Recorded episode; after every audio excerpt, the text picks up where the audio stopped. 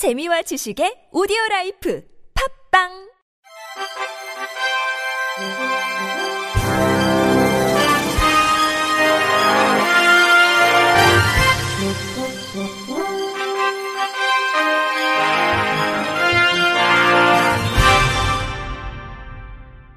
청취자 여러분 안녕하십니까? 7월 24일 월요일 KBRC 뉴스입니다.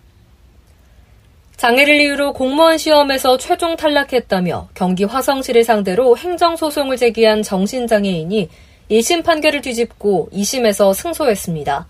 수원고등법원 제2행정부는 21일 정신장애인 A씨가 화성시, 화성시 인사위원장을 상대로 한 불합격 처분의 취소 소송에 대해 불합격 처분을 취소할 것과 이에 대한 위자료 500만 원 등을 지급하라고 판결했습니다.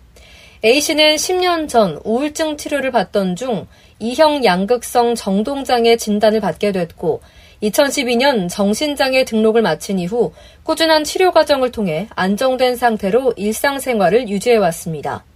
이후 A씨는 공직에 진출하기 위해 2020년 4월, 2020년도 제1회 경기도 화성시 지방공무원 공개경쟁 임용시험에 일반행정 9급 장애인 구분 모집에 응시했습니다.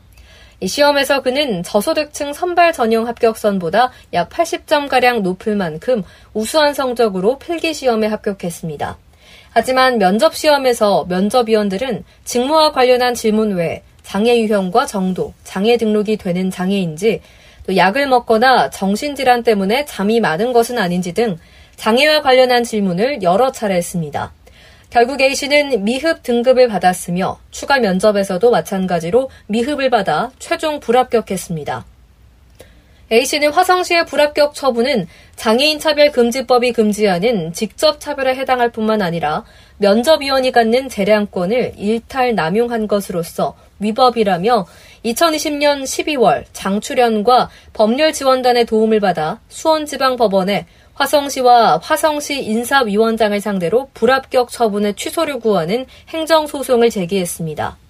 소송 당사자 A씨는 많은 분이 함께 해주셔서 감사드린다면서 승소하게 될 줄 몰랐다. 지금도 생각하는 것이지만 사실 이렇게 길어질 줄 알았다면 싸우는 게 아니었는데라고 생각하곤 한다며 웃었습니다. 이어 하지만 길고 긴 법정 싸움을 하게 된 것은 정신장애인도 국민으로서 정당하게 가져야 할 권리가 이렇게 침해되는 사례에 많이 화가 났고 꼭 바로잡고 싶었다면서 좋은 결과가 나오게 돼 마음이 가볍고 좋다고 밝혔습니다. 한편 2심에서 패소한 화성시는 판결물 송달일로부터 14일 내 상고 여부를 결정하게 되며 상고하지 않으면 불합격 취소 처분에 따라 A씨에 대한 면접이 진행됩니다. 한국장애인고용공단은 고용노동부 산하기관 최초로 정보보호 경영 시스템과 개인정보 보호 경영 시스템을 동시에 획득했다고 밝혔습니다. ISO 27001은 국제표준화 기구에서 제정한 정보보호 국제표준 인증으로 인증 획득을 위해서는 조직, 인력, 물리적, 기술적 4개 영역 93개 항목에 대한 심사 과정을 통과해야 합니다. ISO 27701은 ISO 27001의 확장 영역으로 조직이 개인정보 보호를 위해 갖춰야 할 요건을 비롯해 유럽연합의 개인정보 보호 법령에서 정한 기준 등을 충족해야 획득할 수 있습니다. 공단은 국내외 개인정보 규제 강화 흐름에 적극 대응하고 개인정보 보호 관리 체계에 대한 역량을 강화하기 위해 ISO 27001과 함께 ISO 27701 인증을 획득했습니다. 공단 조향현 이사장은 공단은 장애인 정보를 통해 고용 서비스를 제공하는 기관인 만큼 점차 고도화되어 가는 사이버 침해 위협에 적절히 대응하고 국제 표준에 맞는 정보보호 관리 체계를 구축하는 것이 무엇보다 중요하다며 공단은 정보보호, 개인정보보호 역량을 지속해서 강화해 고객에게 더욱 신뢰받는 장애인 고용 서비스 제공을 위해 최선을 다할 것이라고 말했습니다. 18세 이하 지체 뇌병변, 지적, 자폐성 장애 아 동의 변형된 발 교정 보완, 보행장애 개선을 위해 장애인 보조기기 보험급여 품목에 새롭게 추가된 발 보조기가 오늘부터 보험급여 적용을 받습니다.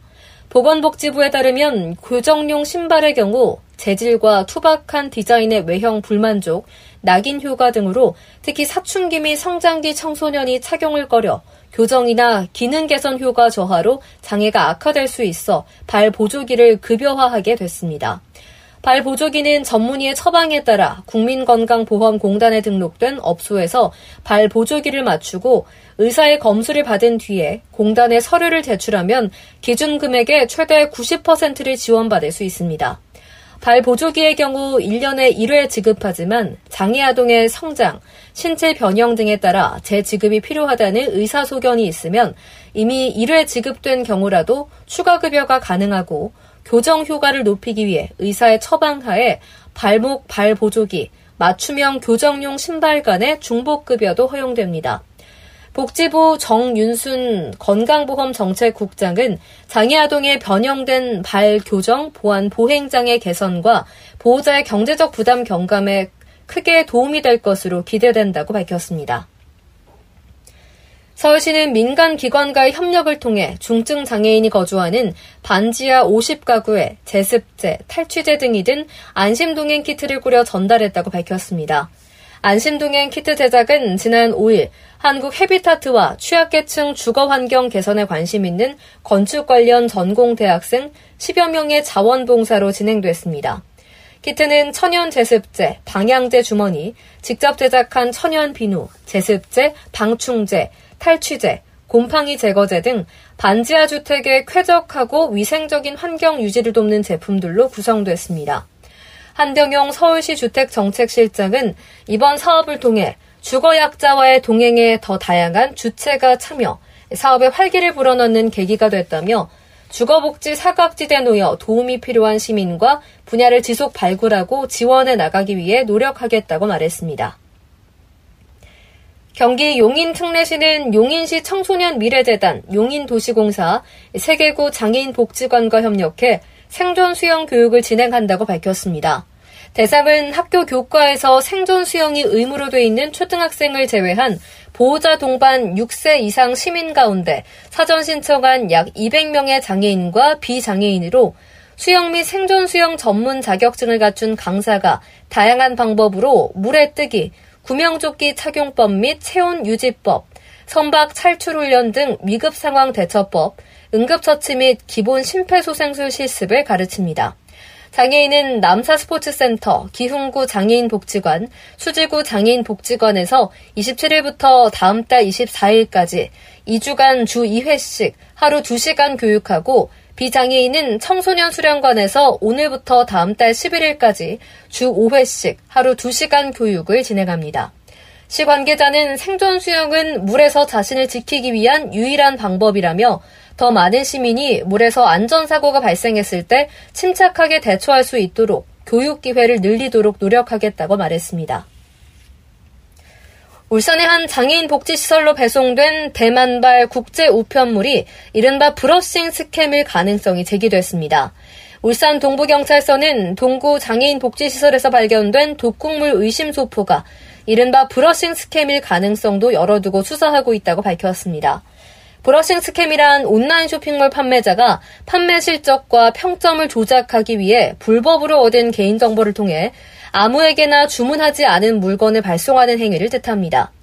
앞서 20일 낮 12시 29분께 동구 서부동 한 장애인 복지시설에 근무하는 원장과 직원 등 3명이 노란색 비닐봉지로 된 소포를 열어본 뒤 어지럼증과 호흡곤란 등을 호소해 병원이 이송됐습니다.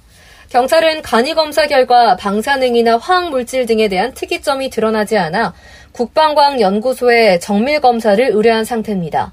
경찰은 해당 봉지에 별다른 물질이 들어있지 않아 독성 기체에 의한 감염 가능성에 대해서도 수사를 벌이고 있습니다. 경찰 관계자는 지금으로서는 우체국을 통해 배송 경로를 우선 파악하고 있다며 시설 소독은 완료했으며 국방과학연구소 정밀 검사 결과에 따라 수사를 이어갈 방침이라고 말했습니다. 끝으로 날씨입니다. 내일은 전국 하늘빛이 흐리고 다시 장맛비 소식이 있습니다. 아침 기온 서울이 25도, 대전과 광주, 부산이 24도로 출발해 낮 기온은 서울과 부산이 29도, 광주는 30도, 대구는 32도까지 오르겠습니다. 내일 동해안을 제외한 전국 대부분 지역에 비가 내리겠습니다. 수도권과 강원도는 수요일 오전까지 10에서 60mm, 경기 남부와 강원 남부 내륙, 산지의 많게는 80mm 이상 내리는 곳이 있겠는데요. 충청권과 전라권, 경북 북부 내륙 지역은 내일 이른 새벽부터 아침 사이와 오후에 시간당 30에서 60mm 내외 강한 비가 집중되겠습니다. 비가 집중되는 지역과 시간 잘 참고하셔서 미리 대비 잘 해주셔야겠습니다. 그 밖의 지역은 내일 늦은 오후부터 남부를 시작으로 차츰 그치겠습니다. 비가 그치는 지역에서는 다시 무더위가 찾아오겠고 폭염특보가 발효될 가능성이 높겠습니다. 이상으로 7월 24일 월요일 KBRC 뉴스를 마칩니다. 지금까지 제작의 권순철, 진행의 최정인이었습니다. 고맙습니다. KBRC